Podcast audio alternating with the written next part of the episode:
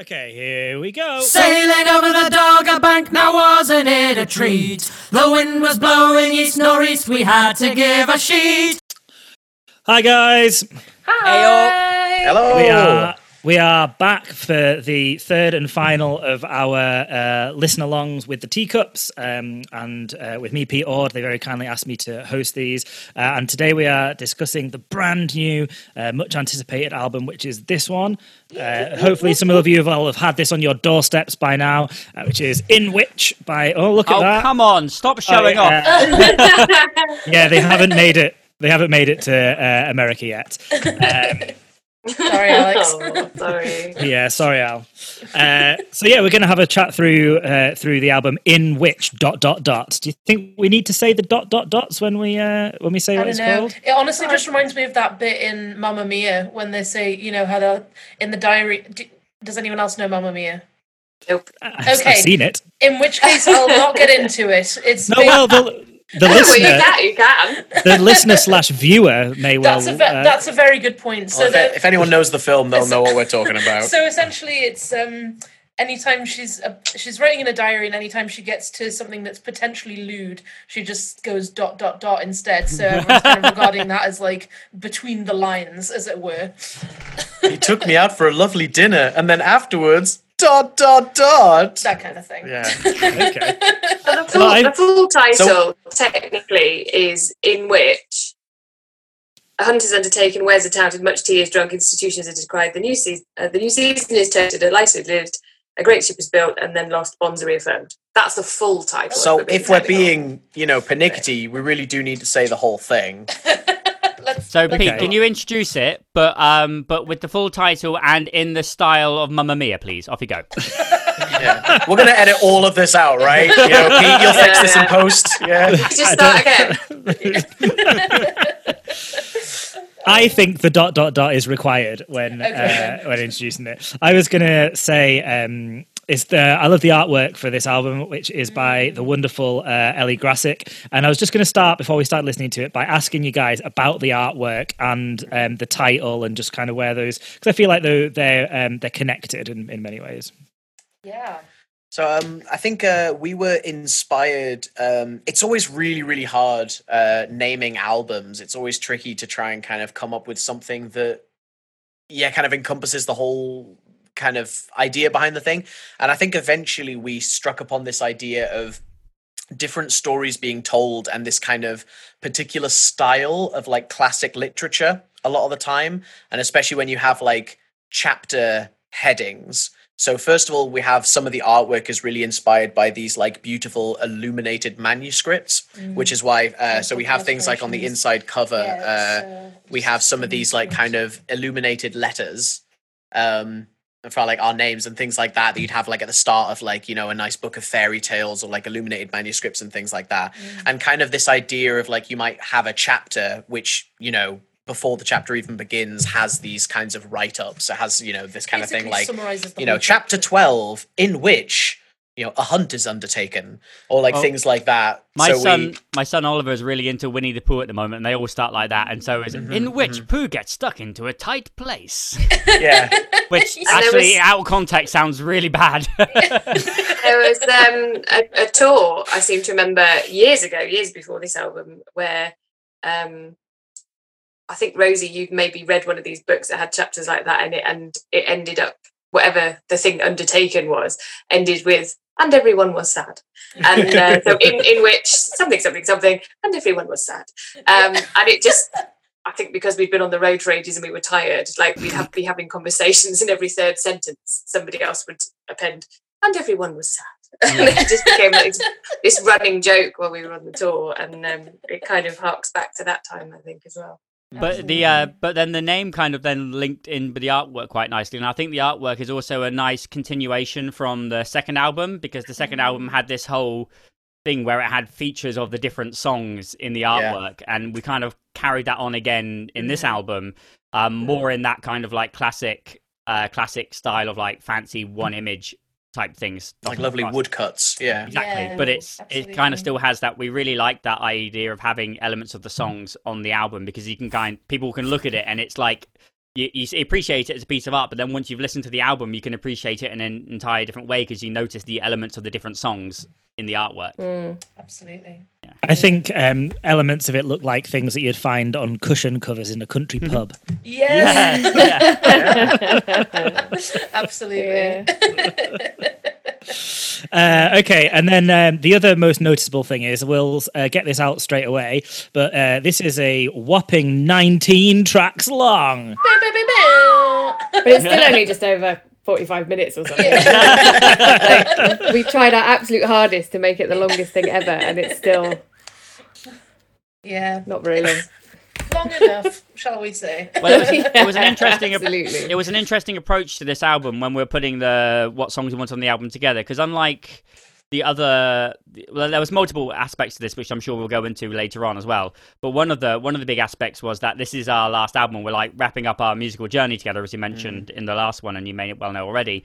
Um, and so it was a it was a matter of wanting to include a lot of our songs we haven't recorded and there were songs that we hadn't arranged that we'd really wanted to that we wanted to get get down as a record and there were also uh, types of songs that we hadn't really done that we really wanted to be able to grapple before the end of our musical journeys which is why i think it's also a longer a longer al- album and track list wise anyway um, Mm. because uh, we wanted to, we wanted to complete our musical journey together with all the things that we'd wanted to achieve and You're i absolutely think right. we've Yeah, successfully those- done that yeah. i'm really very happy with what we've got I guess part of it as well is there's been a bit more of a gap between the second album and this one Mm-hmm. than there was between the first two. I mean, the second album we recorded it in 2014, I want to say, and it came out in 2015. And then, Yep. you know, five years later, it's five years worth of material. So it's kind of, yeah it's been a while. True. True, very true. Uh, all right, well, let's kick um, kick straight off and uh, and have a listen then, shall we? hmm Where is Henry Adams now that planned the Agamemnon, founded on the River Plate in Maldonaldos Bay? Oaken and blood of her, his fine one, his darling. Sink him in his hammock, boys, he's gone far away. Oaken and blood of her, his fine one, his darling. Sink him in his hammock, boys, he's gone far away. Where are all the Beaulieu boys that built the Agamemnon? Let them lie neath waving grass, contented where they lay. Swords and swinging riveters, their sounds will not be waking them. Sink them in their hammocks, boys, they've gone far away. Swords and swinging riveters, their sounds will not be waking them. Sink them in their hammocks, boys, they've gone far away. Where is Captain Nelson now that sailed the Agamemnon?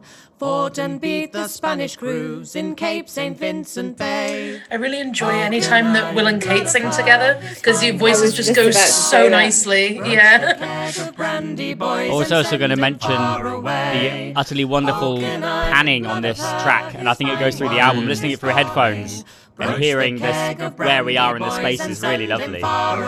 It's another really strong opener. We definitely have this nice kind of. Uh, it it seems like we, we like to do with opening tracks. We have a punchy and everyone kind of all together. It's a very kind of yeah interlocked sound right from the get go. And I really like Alex's part in this one because he, he, he both dips into that really lovely bass voice he has, but but sort of comes up and down. You know, it's not all completely a bass part. It's kind of boys will rouse the it really flows. It's nice. Stamp it mm-hmm. round the caps. Yeah, I feel like in this album, in whole, Alex like really shows off a lot more of his higher range than he has done in previous albums, and to really nice effect. And they've gone far away. That's mostly because I moved to the US and was singing with you guys less and lost some of my bass range. Aw. They found it sung to achieve some of this recording on this album, I had to be really tired and maybe hungover.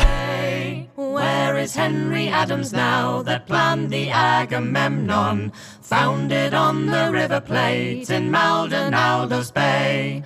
Oak and iron and blood of her, his fine one, his darling. Sink him in his hammock, boys, he's gone far away. Oak and iron and blood of her, his fine one, his darling. Sink him in his hammock, boys, he's The ending of gone this is far mint. away. Sink him in his hammock, boys, he's gone far away. There's my bassy bass. I was going to say there's mm-hmm. there's definitely more than one of you there. I think. Yeah.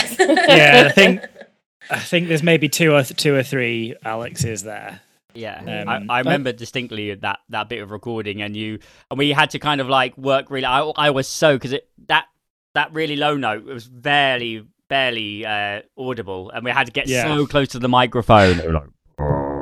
Like, Yeah, yeah, yeah. You were basically swallowing it, weren't you? yeah, yeah. What's going to be quite interesting about this album, I think, as we go through, is that there's much more than the other two. Well, completely differently to the other two, is that there's quite a lot on here that we've either never performed Mm. out Mhm. or or have only done once or twice. Um, because this particular one, um, Paul Davenport gave me a CD of stuff he wasn't um he'd he'd worked on in the past and decided he wasn't going to use. Um and this was on there and the the it's a poem that he put a tune to and I absolutely loved it. And we were already starting to think about recording the album and I thought I've, I really like this one. I think this is going to be really good. So I played it to the rest of you obviously and we decided to try and get it arranged to to go on the album. So we've we've never actually performed it and to be honest I don't think I can remember the words I don't think I ever completely learned them so I think I'm going to have to go away and learn it now but It's um, a it's a brilliant song though, isn't it? I remember It's when you first when you first sang it to me, and you kind of said, "Oh, we're not sure about it for the album because we don't know we've not really finished an arrangement yet, and etc. etc." But I just think it's such a good song. Um, Yeah. Uh, uh, uh, Paul Davenport's a great songwriter. I know he didn't write the words for this, but um, what a cracking tune to yeah fit, to absolutely, fit that poem as well. yeah and it goes love back to what I said on the second album about uh, Sugar in the Hole. This one just fits your voice Mm. wonderfully. Yeah. Like your delivery in this you. is wonderful. You've kind of got it fits nice in your range, uh, but it also has that kind of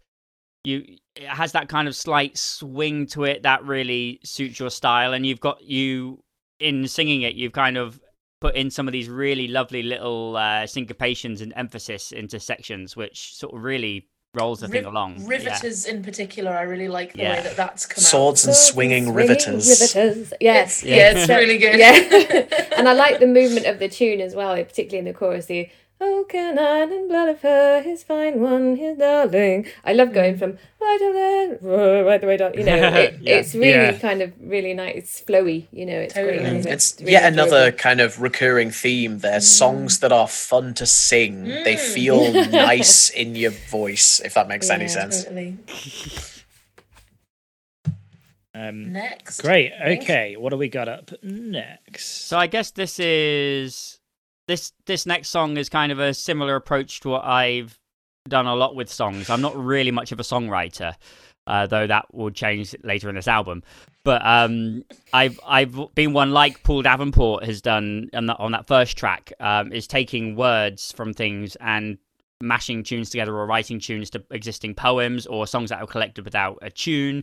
And this is one of those. Um, and it's one of those stories uh, and one of those folk songs you can find everywhere. It's, a, it's you know, uh, huntsmen go off and one thinks it's one thing, one thinks it's another thing. No, it's actually something really silly. Blah blah blah blah. Carry on. Um, yes, y- y- are you making a point, Pete? No, sorry, I was just getting it ready, and it, and it, and it happened a bit too quickly.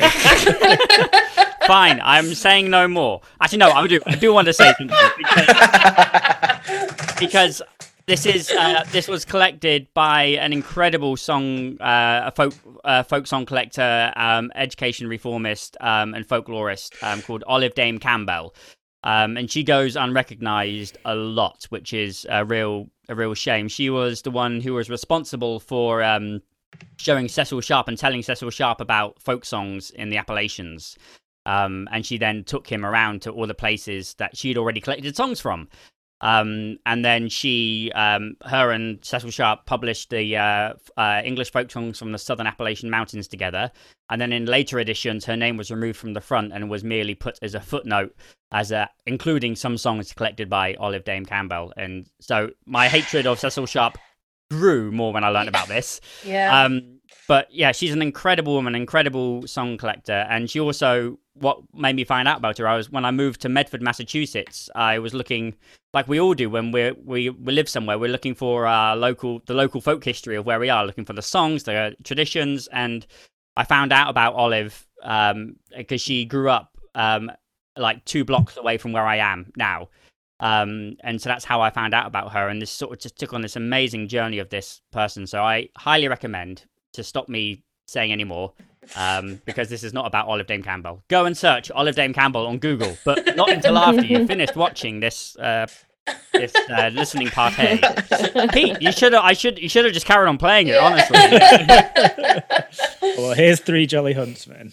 Three jolly huntsmen are hunting off Cape Ann, and what we did find there I'll tell you if I can. We hunted and we hollered, and the first thing we did find was Cape Ann's lighthouse, and that we left behind. One said it was Cape Ann's lighthouse, the other he said nay. He said it was a sugar loaf with the paper torn away, with the paper torn away.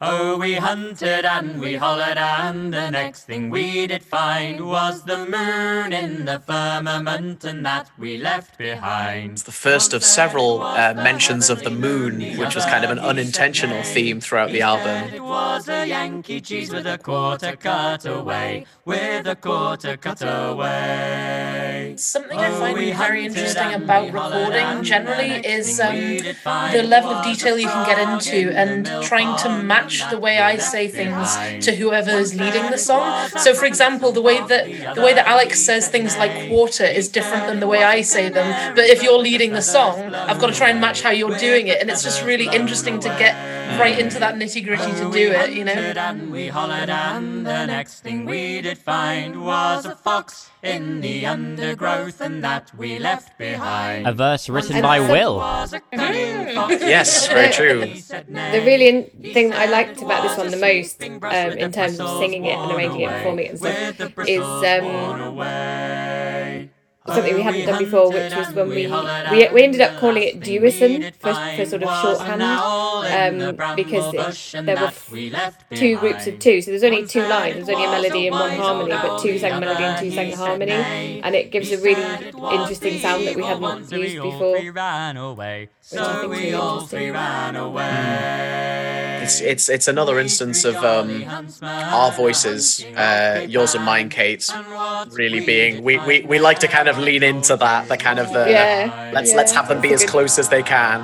It's good fun. I really enjoy. I really Oh, enjoy it's- doing that with our two voices. It's It's fantastic. The the real the real kind of uh, the the moment we know we've nailed it is when my mum says she can't tell the difference. Yeah. It's funny. I really, I really like that one because it doesn't really have like, like, like. It's nine o'clock in the morning here. Give me a break. Right. Um, and it, it doesn't really have a bass part again, which is I, I think sounds really nice. It gives a very different sound to that. It's kind of kind of similar to what we did, I think, on the second album, isn't it? We had this kind of like this uh, bell ringing, which was kind of like not really a bass part, into a bassy song with uh, Mice and John, and this one is the other way around. So it's kind of got like the Yeah. two kind of elements we do really nicely. Um, and I also really like when I brought that to the group, it was minus a verse and it didn't really have a conclusion. And I really liked that conclusion verse that I can't, I think we just came up with organically. Yeah. I've told you all I can. It's just a really nice ending to it. And you you made that song so lovely. but it, it, That's a really nice song you brought to the group. Yeah. yeah, it's great. lovely. It's also Really the good. continuation of a really bad habit I have. Um, uh, I do perform solo, and so I I make all these sort of like put all the solo repertoire together and go, oh, this will sound so much better with someone else. So I'm either either either ends up being a teacups material or material with my friend Nicola, and then I end up with no solo material again. And but it's totally worth it because it's it sounds so good with you four, you four, you three, and me. Something. something. Pete, you had no hand yeah, in you this. were involved. Something I actually really love about this one and the one that we're uh, the next one that we'll listen to as well is something that I think we've gotten a lot better about in the last few years in terms of our arrangement style having more textural variety as well as mm-hmm. like harmonic variety. Because that one and the next one have a lot more unison than we felt I think comfortable doing earlier mm-hmm. on and kind mm. of people singing in what what we've termed duison which is where like Yeah. Alex and I sing the same thing but an octave apart and then Will and Kate sing something together and it's just got this lovely kind of um almost like a 12 string guitar sort of vibe to it in terms of like the same sounds in different voices kind of thing Yeah. um yeah I just really like that I really think it's a it's a useful arrangement tool to be using you know? And I, I think that there's really something to that as well. I'll, I'll just quickly add on the idea that in our earlier albums, what you said briefly about it's more unison than we felt comfortable doing mm. earlier. I totally agree. There's a level of it's not quite accurate to say simplicity, mm. but there's a level of like something that is on the surface quite simple but done really really well that to me at least personally is is almost more impressive than something that's really kind of big and fancy and gilded and full of ornaments yeah. and yeah and and I think that kind of there's an element of showing off how clever we can be by doing so much in our earlier albums which I don't think there's a problem with I think it's a very kind of florid style in a lot of ways and then with this album we're showing off what we can do by holding back and I really like the difference with that But I think that's just classic maturity, isn't it? In all musicians, is kind of learning that. And I think what you're saying, Rosie, about um, about how as you've grown as a group, your textural arranging is, um, I totally agree with it. And it's really interesting because I was thinking about this a little bit when we were listening to the last one, and and now coming to this one, and thinking actually, I um, I didn't I don't feel like I did very much on this album in in many ways, um, which uh, is a good thing, really, because I think on the last one I probably felt that um, that I had to help find the textures in the tracks that were there with layers or not layers and that kind of thing, and I feel like that was. Um, uh, less required in this album in many ways because it was you were already doing it. You were already creating that kind of interest i think. So i think it's, it's a good point uh, okay, let's crack on. What do we got next? Oh, let's just jump straight into the next one. yeah let's do it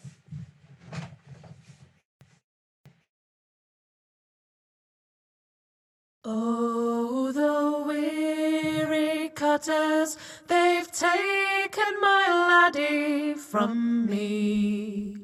Oh, the weary cutters, they've taken my laddie from me. And what you really can't tell in that is that it is three voices singing in unison, and it is so magical. And we tried adding me in at the beginning, and it was we're talking about this in the last album too about starting to save the the bass voice for later on when it matters, and this song really does that. I think it's so powerful with the bass in particular as well to hold it off, I hold it off almost too long. They never come in the day. They always come in the night and they steal the laddies away. Oh, the This is another one that we did kind of by accident. They've taken my laddie. Sorry, I'm just realising from Alex has just come in. me. Oh, the weary cutters, they've taken my laddie from me. They've shipped him far away foreign with Nelson all on This is the another one. It's like exactly like Oxford City, where I had a similar conversation that we worked a long time on a bass part, and actually the it was so powerful having me and Rosie doing that different octave melody. It just sounded really lovely. So I'm either in this tune singing unison or doing a very very simple bass line on that bit.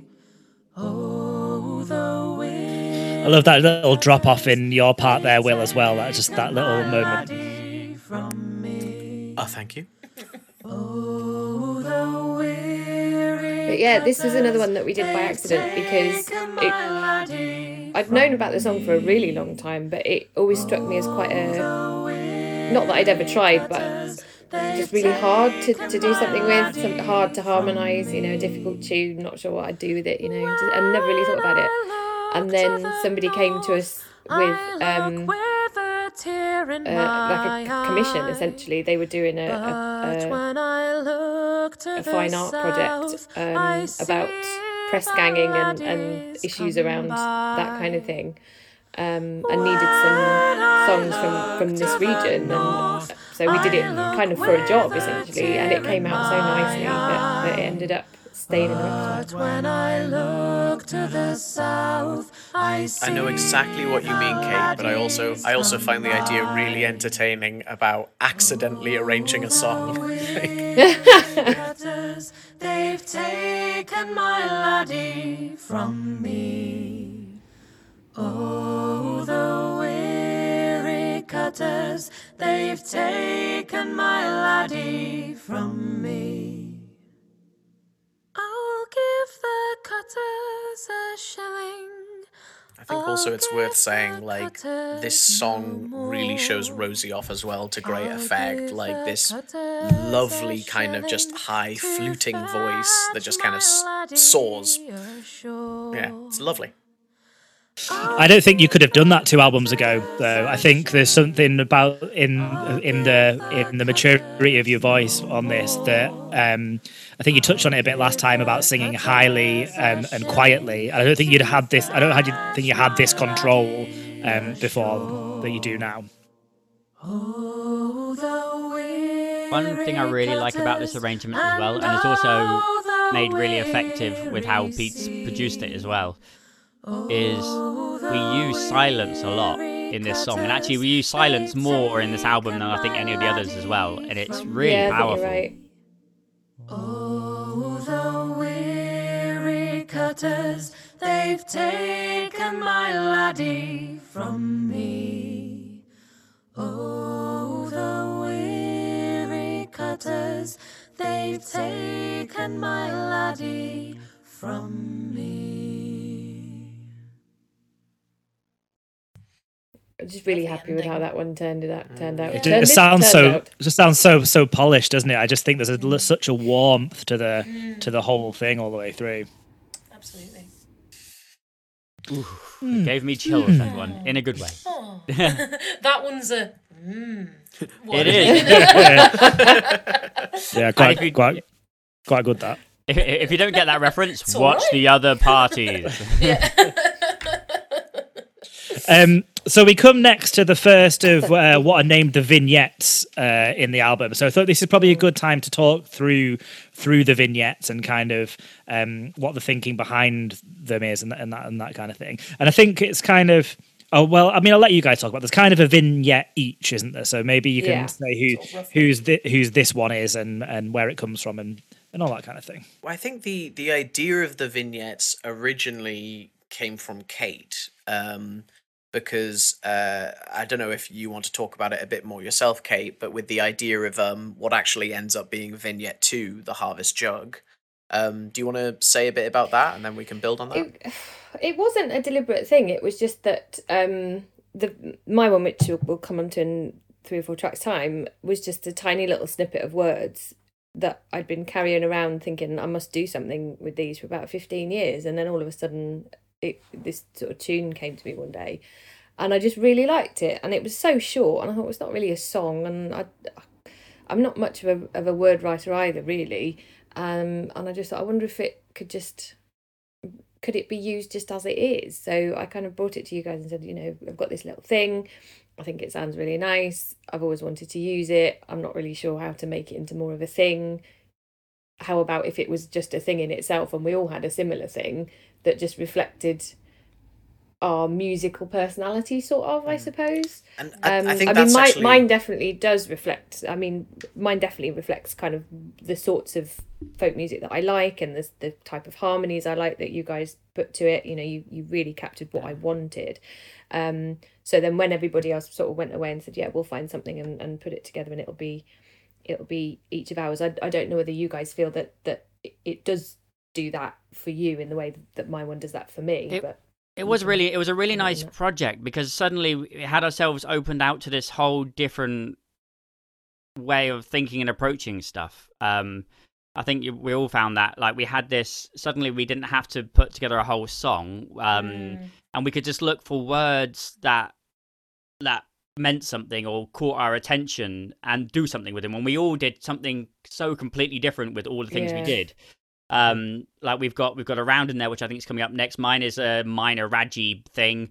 Um, Mine uh, is so so weird. Like, yeah, but your, yours is just so like a yours is like a sentence, and it's about you know. yeah. Yours is a sentence and about, and it's just about the sound that goes with this simple we sentence. are so we are getting ahead of ourselves, but I think I think um, the the later vignette um, is actually my favorite track on the album, and I'm sure we'll say more about that when when we when we get to it. But yeah, but so in conclusion, it's kind of like our chance to sort of like have our little moments, and, and uh, I Yeah. that's exactly what I love about them actually the the small kind of self-contained nature of them the fact that it doesn't actually we don't need to feel we don't feel the need to you know we don't need to make it up to a certain timestamp and be like mm. okay well it doesn't mm. count if it's not you know 2 minutes 40 or whatever. Mm. Like having something be you know 30 to 90 seconds or whatever just like it's it's it just is what it is. It doesn't need to be any more than that. That's perfectly formed. yeah But I think what's interesting I- is that yeah.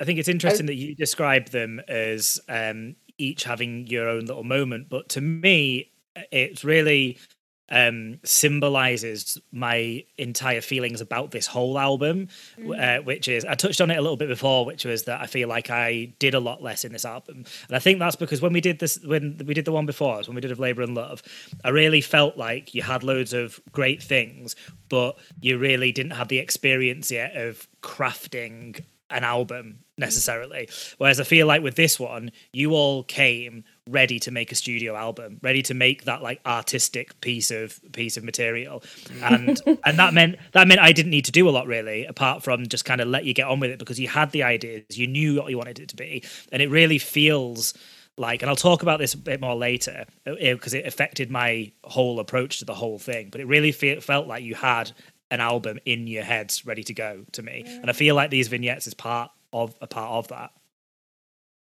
I think that's yeah. so that's yeah, it. the first Maybe. vignette So this first one's yours. William? J. Finns. yeah it's it's it's technically the one that i sort of hang my hat on but i think i, I also like the idea that you know uh, in in theory you know on paper we all kind of brought one of these vignettes each to the group but i i like the idea of something once it's submitted to kind of you Mm. know the band as it were it's almost like you kind of relinquish personal control over it and it Yes. becomes it becomes something more like i i've throughout you know our entire career as a band i've always had this recurring thing where the work we do all together is always better than the work that i could do solo i very much strongly feel that we're all more than the sum of our parts and things like that so it's it's kind of you know even if one of us you know started something off in the first place or whatever i think it becomes so much more than its humble beginnings or whatever but yes um the first one is um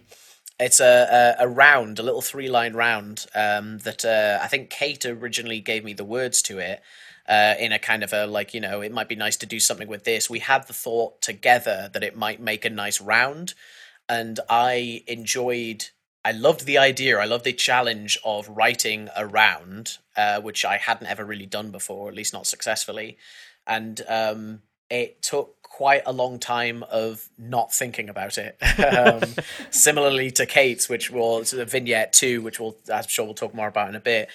It, I almost had to forget about it for a good long time before I just kind of woke up one morning with this lightning bolt moment of just being like out of nowhere. It's like, huh, I think I might finally have the tune for that. And then with very little tweaking, it was almost fully formed. It was just kind of it was, it was a gift. Shall we have a listen to it? Yeah. lovely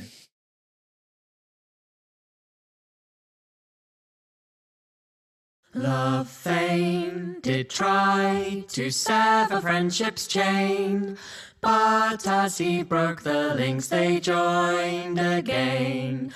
Friendship with love, united still remain. Love fain did try to sever friendship's chain. Love fain But as he did try links, to sever friendship's chain. Love friendship we try to sever friendship's chain. Love, friendship we try to sever friendship's chain. It's another one of those Alex and Rosie sing the same parts again, but it's, it's really effective. And it's a one of the things I really like about this track. It's one of the very few times we indulge in a fade out, and uh, Yeah. I like the fact that the tune happens in such a way that it's really hard to stop singing it. yeah. I think that's perfect for a round. Mm. It Yeah. really neatly kind of ties back into its own beginning and Yeah, kind of I love- I love the never-ending round. anywhere. Yeah, yeah. But And this Luke- is what, going. what was really nice was that I gave I found this little thing on the bottom of a broadside, I mean years ago, and gave it to Will a long time before we thought about this album. So when we thought about doing this vignette thing, um, I don't remember sort of saying, "Oh yes, and you could use that thing that I gave." I mean, maybe I did. I don't know, but I don't remember doing that. But the fact that you then came back with this and went, "Oh, this is this is what my one's going to be," it was really nice. I think felt this track- nice about that. this track or touches a bit on what Pete said as well, because we came in with the very clear idea that this was going to have a fade out, and we knew what sort of studio trickery we were going to use on this and how we wanted it to be produced. So we're like, Pete, we're doing this, and you were like, okay. I'm cool with that. kind of, I, Yeah. I remember we kind of developed doing a live fade out for when we do sing it live, which is for some reason just so weirdly satisfying to me. Like Live doing fade a live out. fade out. Did we, did we ever do it? Have we actually I- done that? I no. think maybe. I don't think we've ever once. Performed it live, but I think it we've either, no. I think We we've sung it in rehearsals But then, maybe. I, but then maybe collapsed into giggles, I suspect. I say I have I distinct also- memories yeah. of the uh, practicing in the green room at is it Walthamstow Folk Club? Mm, Um, in that Oh, sort of yes, theatery place. It was a really echoey room, and then I was practicing, and so that's where we kind of finally put the thing together. Um, and then practicing the fade out, and we're all just like, "The fade, the fade." But it was also a really echoey room, so it was really hard to do an effective fade out because it It's really was hard so- to fade out and not slow down as well. Yeah, yeah. yeah. oh my gosh, for real. I know it's, um, quieter does not mean slower. It is also very briefly worth mentioning that I love the uh, message behind the words as well. I think that because this album was happening at a, at least a very similar time, there was quite a lot of crossover at the point that we realized that you know I think that the the time as a band were in, in this in in this sort of uh, format at least was kind of drawing to a close, and I like the idea that yeah yeah that that round kind of sums up how i feel about that as well. The fact that it's like it's not things finishing it's kind of it's the bonds remaining solid and not being broken. It's not the end of one thing it's just kind of things continuing in a different form and all kinds of things. I like the ethos of it. Lovely. And that so it's interesting because the next one the next song on this track listing is actually somewhat of a teacups legend and it's actually one of the first one of the first sea shanties we arranged and were really excited about. And and including us many people have assumed it's on other albums. Um, Uh, well, the, the story uh, that's a funny one because it was meant to be on the on of Labor Yeah. and Love, Yeah. wasn't it? Um, Yes. yes pete it's the phantom Yeah. track the Phantom track. Uh, what was it? There was uh, what was it? That was I wasn't missing the whole thing. I don't think I was was missing the whole thing. first verse it was the First first verse. verse. First, first. That's You, mix, you of mixed the thing and you first sent it to us. Yeah, Oh, you, that's you sent right, us yeah. this track. like, Oh, and give, well, we that- give, give me your feedback and we went Well, it sounds like- really good And I was like, You he do- must he must know that the first verse is on there. He must know. I'll just say just in case. Yeah. You do know it's like is, must is first there is there a reason why it starts at verse 2 pete That's right. I think. Oh, um, I think it'll become obvious to to the listener when they hear it um, how that might have happened. Uh, maybe it won't. uh, but we'll maybe what we'll do is we'll play it and then I'll admit to how it happened. we'll, we'll, we'll play it and then you'll make your excuses you'll think about your excuses for the three minutes of the song and then yeah Yeah, yeah. That's it. So, so here it is.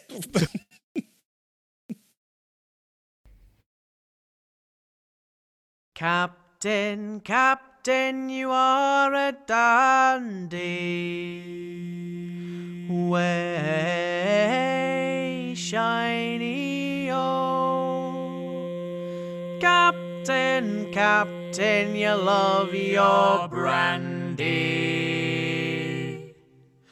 Way, shiny o. Won't you ferry me over to Dover? Way, shiny o. Won't you ferry me over to Dover? Way, What scent shanty would you say you're currently singing out in this song, Will? Oh.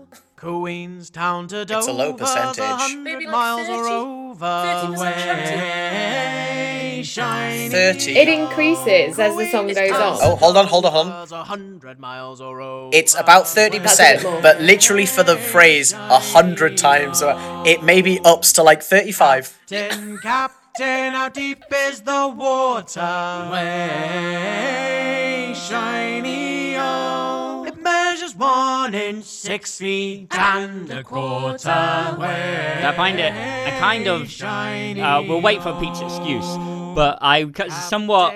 I'm somewhat happy we ended up recording it for this album because I feel like when we when we used to sing it, we used to sing it like a shanty and we just be like, um, and I feel like we do a much nicer, subtle job of it now and let the yeah. song be itself rather than. I was gonna say something really shanty. similar. Yeah. Yeah, yeah. I, I'm glad it went on the third album, not the second album, because I'm certain it sounds much better on the third album than it would have on the second. Yeah, yeah, that's exactly. Darn, we gave him an excuse. Rivers, rivers, rivers are a rolling way, shiny I would say we're maybe up to about 60% shanty at this moment. Oh, no, no, we've, we've up to maybe 40, 45. You underestimate my power. Yeah, there's a reason why we don't have so many Alright, tracks on the album. Captain, you are a dandy way, shiny oh. Captain, Captain, you love your brandy. Way, shiny oh. I'm also talking a real big game about this shanty voice, and like, can I can I back it up? Uh, what was that, Pete?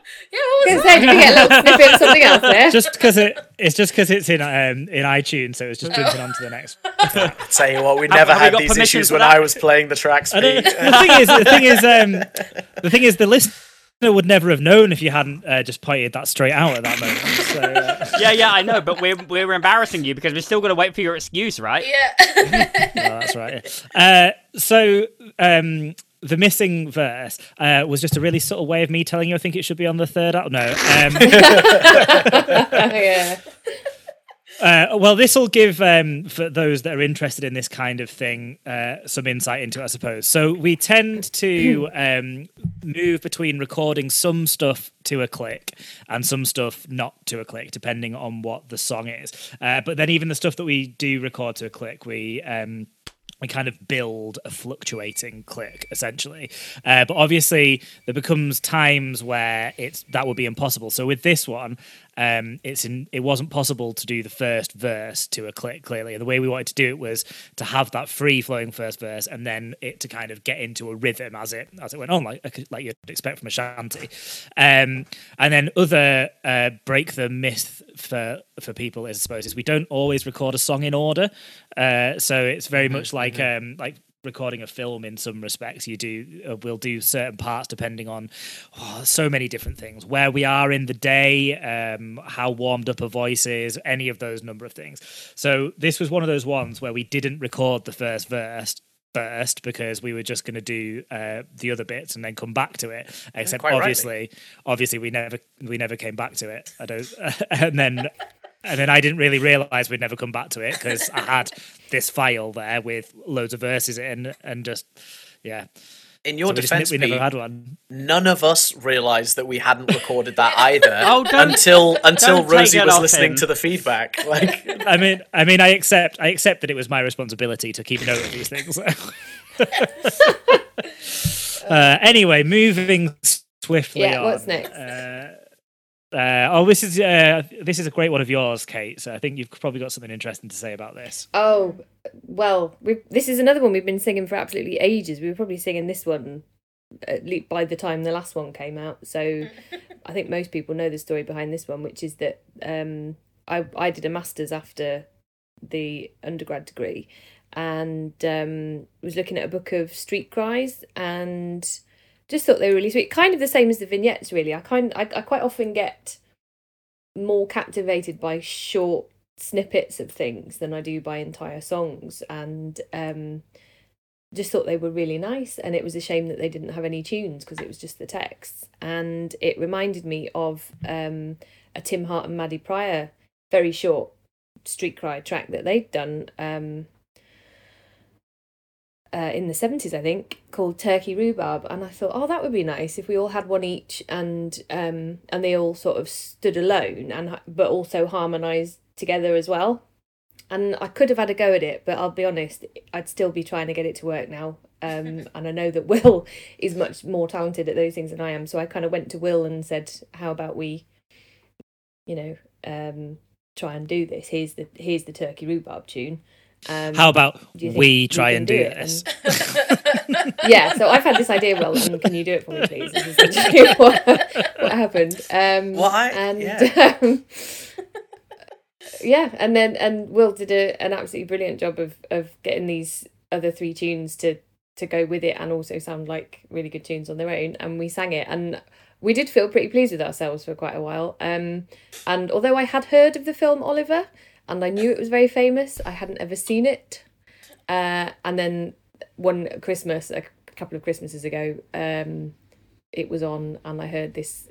Who will buy my sweet blooming lavender? And I thought, oh, somebody, somebody obviously had that idea quite some time ago, um, and then felt quite stupid. So, Well, here it- we are. I I Here are. really I loved the idea as soon as you brought it to me, Kate. And um, like I, I think here's a here's a story that the public won't know, and I don't know if you guys all, all know or not. But um, I was I, I relished the challenge, but I really liked the idea of um the the style of writing this one is quite influenced by Alistair Anderson.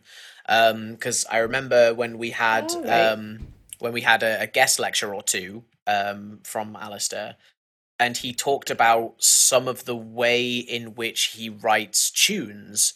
Um, when he writes tunes with multiple parts, he deliberately tries to not write it as like, here is the tune, here is harmony one, here's harmony two, or whatever, because he's well aware about the the the the longitudinal view of a of a tune. Like when you think about it historically over a very long time, if you're very lucky, something you write might still be being played, you know, a hundred years from now.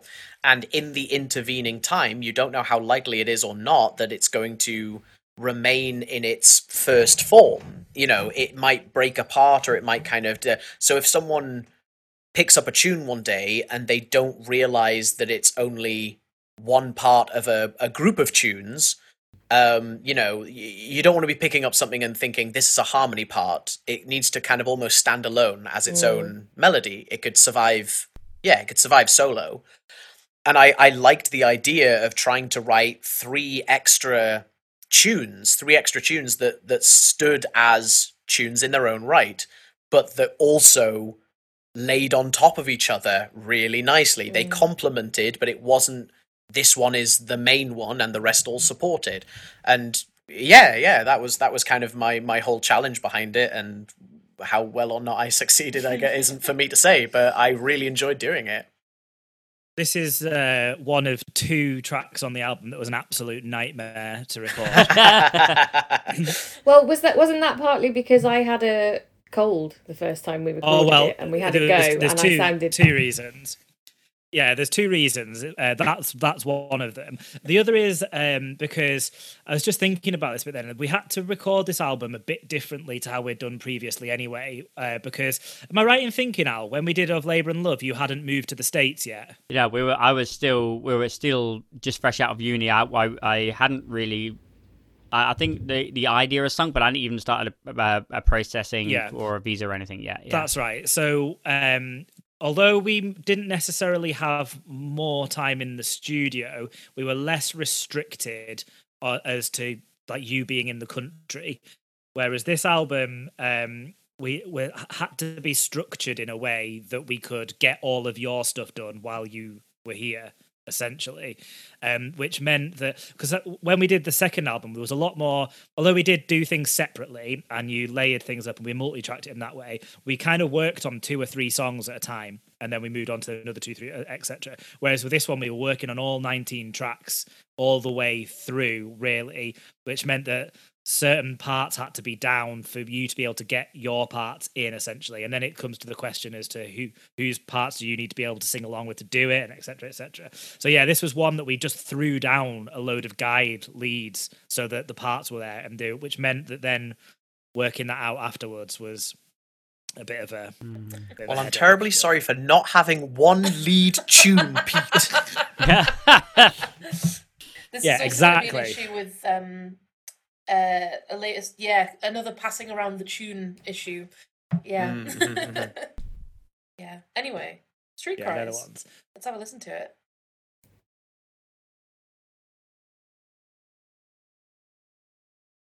Turkey rhubarb, turkey rhubarb, turkey rhubarb I sell. I come here from Turkey to make you all well. Don't you all know me? For my name it is Dan, and I am the celebrated turkey rhubarb man. Turkey rhubarb, turkey rhubarb, turkey rhubarb I sell. I come here from Turkey to make I had the same problem with this that I have with everything that's got any, any even vaguely high notes in for me. That line, I come here from Turkey. I mean, the number of times we did that line until I was going, yeah, that's okay, that one's not terrible. Young gentlemen, attend to my cry. Put your hands I just like to say I appreciate particularly this one, the panning you've done on this, You know Pete, because it is exactly as we would people would be looking at us on stage, and it's really lovely. yeah. and sharpen all the Well, that's quite a conscious choice all the way through this album, actually. Um, this is one of the few where I go quite hard on it, attend to my actually. There's only this and maybe one or two other tracks that um, I've, I'd done that on, whereas the, knives. You the rest of it, unlike the previous album, is pretty I take it consistent all the way through the album, the panning, which is not something I normally do, um, but was I did purposely on this one. My mop is so big it might serve as a wig for a judge if he had no objections. And as for my brooms, they'll sweep dirty rooms and they'll make the dust fly to perfection. My mop is so big it might serve as a wig for a judge if he had The one thing I do no remember about recording this one is because we're all recording it in bits that was kind of hard to do for everyone. That we all ended up because we've had to sing it so many times. We ended up all singing it completely different to how we would normally sing it together. So we all then had to sort of relearn how to sing each other's parts again. It was very, They cannot it was very compare funny with my and annoying. dainty hot rolls when mornings are chilly. Sweet Fanny, young Billy, your hearts they will comfort my gay little souls. Let fame puff a trumpet for muffin and crumpet. They cannot compare with my dainty hot And rolls. as always, when it is always fun to laugh at rude sounding words. Muffin. Yeah. You can absolutely judge a folk club audience by whether or not they find the muffin and crumpet line funny or not. Gay souls. I would just uh, a good a good praise for Pete again here because trying to make this bit sound any good on a re- recording is a hard feat, I think, and it because having us all singing different verses and different words is such a mess of a sound. It could be, and you've made it sound really good. I think this also probably half counts as our. Uh, Oh no. oh no, we cut off a little early there. Um, Sorry. This Oh, probably sorry. counts as our as our three three quarters of a fade out. I was trying to make it so that I could un- unmute and talk at the same time and press pause. I pressed them in the wrong order. Oh Um, no. but it's fine because I'm adding the music in later and no one's going to know all of this. um, I appreciate that, Al, because uh, it was. uh, This is one of the few that did take a bit of time, actually, in that in that essence. Because you're right, it's um, it's essentially four tunes all happening at once, and you want to be able to hear all of those and hear it as a, a thing together as well. Um, and I think that's why it had to be such a hard panned uh pan thing really so that you can try and find the space in the in the audio listening experience and that's my one uh, wanky phrase for the, Very the good. session All right. um Next one. I'm very excited about. Yeah, I'd really like to just jump into this one, partly because we're only seven tracks into a 19 track album and been Yep. going for a while, but also because I just don't have a lot to say about it, really. well let's just do it mm.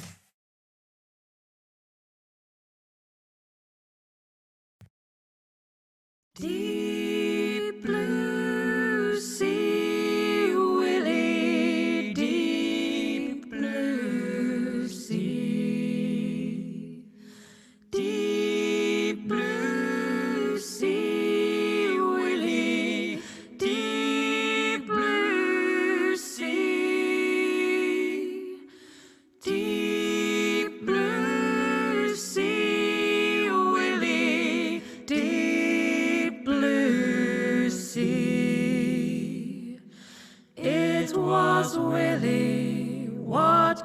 drowned in the deep blue sea. Captain.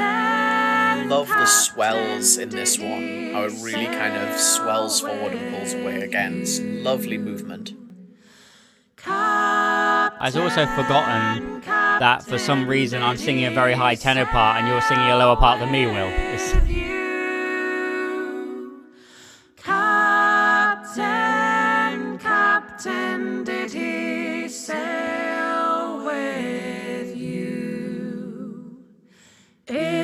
was Willie what got drowned in the deep blue sea. The wind blew high and the waves For some reason, grew singing this particular verse live, I always kind of mess it up. Like the wind is always blowing something, and every so every time I listen to it, I'm just like, oh, we're getting it right. Good job, us. You know. I have exactly the same problem with this live. high and the waves grew strong. Because the, uh, yeah, it does work both ways, doesn't it? It's amazing how uh, how easy it is to get something right when you can just start again if you mess it up. Thanks for that, Pete.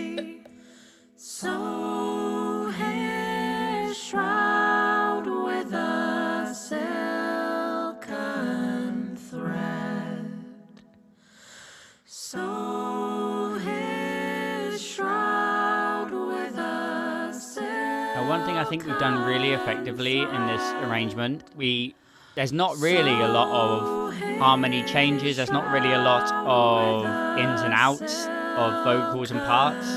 It really is all about all of us singing together and delivering the song and really singing the story, singing the words, and like it, I, we I, we do a really good job of it. And I've forgotten how much of a good job we've done of just telling a story.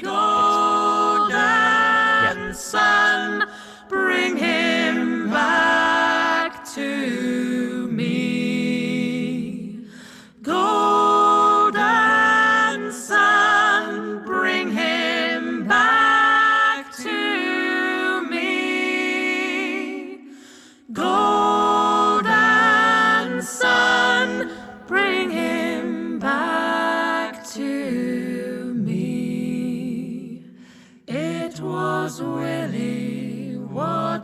drowned in the deep blue sea.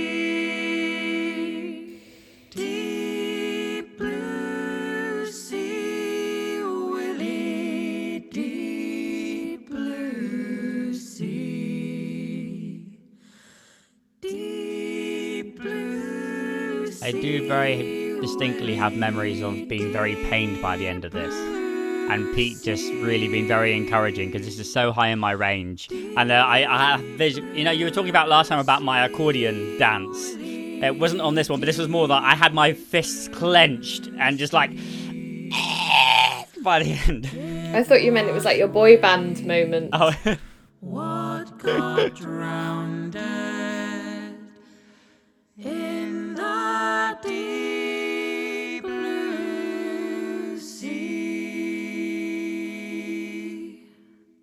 think there's also something particularly difficult about um, deep and blue so many times Yeah. uh, all the way through. Yeah. Now that Um, with the story you just told Rosie about getting the uh, words the wrong way around. Um, I mean, I think we all did that, and we've successfully done it live, where we've sung it wrong, but we've all sung the same thing. We have this kind of weird, together. like, Yeah. psychological. But it, it brought back a memory of a time we um, revisited, um, as I As I wrote Wrote out Out. from the first album, and we performed it live. It was a request, and we thought, oh well, we'll we'll give it a go. We haven't done it for a long time, but it'll be fun. Um, and we all completely, without communicating, missed one verse completely. And we, reached we the end. finished the song The flawlessly. same verse. Yeah. we got to the end, or completely in lockstep, and it wasn't until we'd finished we the song that. that. we kind of looked at each other and was like, "I don't remember singing that verse." the the magic of uh, ten years of singing together, right? Yeah. Mind meld. so we move to um, to your vignette now, Kate, which I think you touched on uh, a little earlier. Um, I don't know if you have any more to Mm. add. Not really. Um, just that it was. Uh, I used to live in Cambridge. Lived there for about ten years, and uh, there's a museum there called the Fitzwilliam Museum, which is well worth a visit. And um, I just saw these words written on a, a jug one day, a harvest jug, and I wrote them down literally on a torn off bit of paper from a notebook I had, and it sort of knocked about on my desk for fifteen years and about as many house moves um, and I was I'd had a really really horrible year. Um, uh, there was some illness in my family, and I'd had a an unpleasant breakup, and I'd been living in this flat that wasn't very nice, and it turned out our neighbours downstairs who'd been very very noisy, and I hadn't been getting any sleep for a year, and I'd been getting a lot of migraines and things. They turned out to be quite unpleasant criminals and I was just moving out and I you know the last couple of nights before you move out of somewhere um you you know you've probably packed most things and, and I was in a I remember everything was packed and I was in a sleeping bag on a mattress um just like really ready to get out you know and and start this start afresh kind of thing and um I'd literally I'd turned the light out and I couldn't sleep and all of a sudden I just went oh, I might have a little idea for that thing. And even though everything was packed, I knew where it was. And I went and I just got this bit of paper and I sat up till about two in the morning, sort of just going. "Oh, hmm, and I ended up with this tune. Um, and yeah, that's why I haven't ever done anything sort of solo album because I write about one verse every 15 years. So And if, Amazing. if I'm not mistaken, I think that um, there's a there's there's a a recording of this kind of process of yours, or at least it sounds very much like it. On um, as a part of the Kickstarter awards, we did a we did a bootleg um, kind of recordings of some of our sort of lesser known like uh, Rehearsal. rehearsals and just like workings out of songs that maybe never went anywhere. And like there were some tracks on there that even I had never heard, and I remember coming across one of them and yeah. and getting getting like getting halfway through the track and thinking like my word i think this is kate working out the harvest Oh, I this is Can't even this is remember this is what I put on there. iconic this is amazing this is this is this is the artistic process like right here Oh god, I don't was- know why very anybody went for that reward. I mean, why anyone wants to listen to that load of old chat, I don't know. But there we go. Well, I But yeah, that's, a, that's how I it think that's a great um, a great story to to accompany the song. Smooth Pete. Now I am come for to supply your workmen. When in harvest dry they do labor hard and sweat. Good drink is better for them than meat. In winter time when it is cold, I likewise then good drink can hold. Both seasons do the same require, and most men do good drink desire. I think the first the first track in all of this that we've not spoken over at all. partly because It's not it's, so very good, and long. partly because it's not very long. Exactly. um, I was really happy with it though because I remember kind of wanting it to sound very um sort of English and very warm and you know and I remember going to coming to you guys and going you know I don't mind what you do but I I don't want anything clever I just want you know if it sounds like it should resolve it should resolve no funny business now any of you kind of thing and and that's exactly what I got and I'm I'm thrilled to bits with it so thank you Yeah. Oh, really great song. I mean, Yeah. yeah, that's one that I found my um kind of melodic harmony brain just kind of slotted in with really nicely, and it just sort of just had a really good flow for harmony This- writing for me. this is one of the few vignettes you've actually sung out a lot, Mm. and uh, it's we we often in a live set. Uh, oh, I remember those days we could perform live. Um, eh, often in a live set, um, we would just sort of shove it on without introducing it after some, after an applaud of another song, and then you sort of just see the stunned silence as we finish the song, and it's sort of like s- over. But people are like, eight "Is it over?" It's like, like, oh, 20 oh, sec- oh. uh, oh, oh, oh, yeah. and nor- normally it involves what having involves one of us having to go. Thank you. Uh, Um. Right. Well, um, in the um previous album in uh, of Labor and Love, uh, there's a few tracks on that that we mentioned, kind of originally came about through some of our final recitals So, in the folk degree. say, Oh yeah. track nine, right on cue, the cats are arriving into. Hooray! uh, There we go. Track nine. It's as if they can sense it. Um, but yes, in the in of Labor and Love, there's a few tracks on that. Uh, things like Journey's End. I think there's one or two more as well. Um, that originally came from final recitals, and um, yeah, we had to. I had I had to wait until the third album for my for my final recital song. from Oxford City. Uh, shh. Um, but yeah, uh, the next track is um, "Man of the Earth," uh, uh, a Bernie Parry song, which again, What yeah, a we've song been as well. Mhm. we we- yeah, thanks. Uh, we've been working on it for quite a long time, um, and yeah, eventually got it down. I don't know that there's much to say about it. I would just like to say that the uh, when we we're coming up with the track listing order for the album, we had a rough idea, but I, I the, the pairing of the Harvest Jug and this one is just mint because it very true. they have a very similar tonal approach. They're they're they're different songs, but they segue together so nicely in like topic and in sound and in yeah, it's just mint. They're So good earthy songs. yeah, you You're should listen right. listen to it without us babbling on between. Yeah. highly re- highly recommended.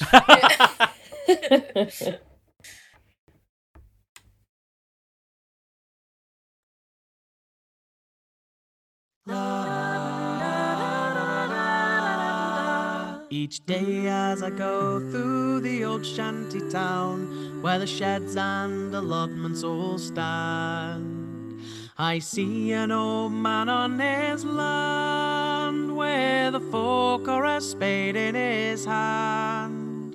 And he's there in all weather, in I do love something in three four rain, time as well. We don't we don't do enough in walk in waltz time. Is he happy or Street sad prices with of waltz. his task? Oh, I haven't the time for to ask. A man of the earth, a man of the soil, in his lonely allotment, he labors and toils. And he's not much to do since he turned 65, so he took to his garden. It's to funny keep though, because alive, that line about turning 65 and not having much to keep you alive, then we've had quite a few folk club audience members come up and say, "Well, I'm over 65. I've got plenty to do." You know, not not having a go at you specifically. You know. Sorry. There was no other work in the town, so they had him both fettered and bound. Then I think what I love about this one is I just think all of you sing it brilliantly. I just think the tone of everybody's voice on this one is just so rich and so lovely, and with some lovely little swells in the right place. I just think it's really well sung all around. There's something about it that's very anthemic. Mm. The recording's okay, I guess. A man of the soil in his lonely allotment, he labors and toils, and he's not much to do since he turned 65. So he took to his garden to keep him alive, and I think it's his joy and his pride. Da, da, da, da. Each Saturday evening he's down at the pub. It's something that you'll never be able to really know, but if we hadn't done this with instruments first, I'd love to know whether we would have ended up with that little, the little bit we use the, for the intro and in between. So he sells a Um, the end of the chorus and the verse. neighbors and friends. Some things from his garden he grows. Because we've never done, I don't think we've ever done that with a song we've just arranged from scratch, you know. Goes, Or they'll stop all his pension he knows. A man of the earth. I a do have that sort of the like wholesome soil in his accordion memory of this, for sure. I think that definitely influenced, like we were saying in the last, Yeah. talking about the last album about to do since how I have a bad habit of making my voice sound like the rhythm of my So he took accordion. But actually, this one is garden to keep that uh, him that, that waltzy alive, like and I run da think da da da it's da run his da da joy is and his it's become really helpful in me pride. singing this one. I think. Yeah, I can still really hear the instruments, you know, when we, when we sing it. The old shanty town I do you think of it as the uh, it, it doesn't actually sound that much like it listening back, but I always thought of it as a really poppy number. With a fork or a spade in his hand. But I cannot linger, no, I must be gone, for I work at the ironworks too. I started there five years ago, only 45 more to go. A man of the earth, a man of the soil, in his lonely allotment, he labors and toils. And he's not much to do since he turned 65. So he took to his garden to keep him alive. And I think it's his joy and his pride. A man of the earth. A man of the soil in his lonely allotment, he labors and toils. And he's not much to do since he turned 65. So he took to his garden to keep him alive. And I think it's his joy and his pride. I think it's his joy and his pride. I think it's his joy and his pride. That is just one of the most fun songs to sing, full stop, because it's such a good. It's eh, the the the words, the tune, the fact I think like what Pete said about us singing it really well. I think all all our parts fit so comfortably in our voices. Mm. Like often, yeah, there's a little bit. Mm. You know, we got four singers. We're always going to have to compromise slightly on a part that either sounds a bit clunky or goes slightly out of our comfort zone to make the sound we want. But that one, I think, uh, correct me if I'm wrong, but for everybody, that sort of just just sits so mm. lovely in our voices. It's just lovely to sing. That one's always a good time. I really um I really enjoy the sound of it just overall. I was just listening to it thinking, I'm really proud of this one. I hadn't even realized when we were doing it. It just sounds so rich, the whole thing. And part of it probably is what you're saying there, Al. Yeah. I think yeah, it. I- I think we we achieve it a lot, which I'm really thankful for. But it is lovely when the final product of a song or a track sounds so similar to the idea you originally had in your head. Yeah, like I think we realized it really well. And now for something completely different. I think this is a good it's a good um it's a good jump from that one into this one though. I think Yeah. it's a nice moment in the album. Definitely.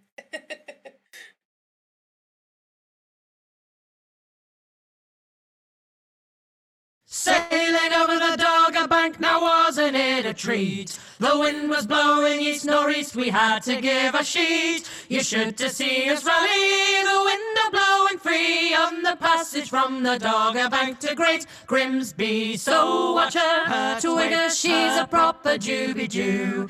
Give a sheet, let her rip with the boys to pull her through. You should to see us rally, the window blowing free on the passage from the Dogger Bank to Great Grimsby. Our captain, he's a shangaroo, she likes a drop of good ale. Our first mate, he's a ripstone pippin, he's been in many a jail. Our third mate, she's a bushranger, the worst of all the crew. A scoundrel and a packet rat and a sort of a buckaroo. So watch her, Twigger, she's a proper Juby Jew. I really like how much crossover uh, you and me, Alex, have in this. And like, it's really not just a here's a bass line, here's a tenor line. We, we cross a lot. And it happens with uh, Kate and Rosie's parts as well. They're in unison, they're crossing over a bit. It's, there's no set parts in this that are obvious to the SATB. It's really one of them lovely. flash girls, can she cut a shine? She can do a double And I like the way- on the Knickerbocker line. So watch her. I really like the way Twigger, that she's a um, proper quite a lot in this one we've Jew. Started in Give her sheets, unison and towards the end of the with the line just sort of opened out into, You're into see harmony. us rally, the wind Like that. free on the passage from the Dogger Bank to Great Grimsby. Now we're the boys to make some noise when we get home from sea. Shanty 100%! say 100% Oh, yeah. shanty at this moment. If there's any point, We get so Uh, you know, really sort of put put the pedal to the metal, it's it's it's the song. But at least for me, it's not even a matter of choice. It is so high in my range that moment that, that there is 100% shanty or no singing at that point. I mean, this is one of the hardest ones to mix in many ways because I think you all had such a strong idea of what you wanted it to sound like. Um, but making it as uh, big and aggressive as I think you imagined it, that high in Alex's range in particular, is um, is quite hard Bit work. of an ask. I apologise in retrospect, Pete. It's all right. Grimsby. I remember that one came from. Uh, I heard another shanty group singing it, um, which I, I really enjoyed listening to. So he will, Pete will have edited this out in post, but we've just been listening, I think, to uh, Ross. Uh, is it Ross Cooper? It is Ross Cooper and Tom. Yeah, I thought so. Yeah, yeah. I remember um, hearing that one. Get their albums on my website. Another. Go ahead, Kate. Sorry, Kate. It's fine. Uh, I can't, only trouble is I'm, I can't remember what I was going to say now. You heard another shanty group doing it. Oh yes, I heard another shanty group doing it, and um, thought, oh yeah, we'll, we'll have to have a go at that one. That'd be really fun to do. And I remember I was writing up my master's dissertation, and I remember literally sitting in front of the computer, going, "Shall I write the chapter about the historical context of the Northeast in the 18th century, or shall I rearrange the lyrics to Doggerbank?" Hmm, I wonder which one I'm going to spend the next hour doing. Yeah, didn't get much dissertation done that day. I like the way you referred to it as another shanty group because many people think of us as a shanty group, and we are far not a shanty group. and Yeah. uh, partly, partly fools We don't have ourselves. uniforms for a start. Yeah, yeah. And partly fools for ourselves. We've often Apart from today. agreed. Yeah, We're all wearing blue today. Oh yeah. We're matching, and we didn't even communicate, which is rather lovely. yeah. I remember us all being very surprised the first time we were invited to a shanty festival. Mm. But It's we like, I mean, like we're, yes. we're flattered, but like, why? his fine one, his darling. Sink him in his hammock, boys, he's gone far away. Sink him in his hammock, boys, he's gone far away.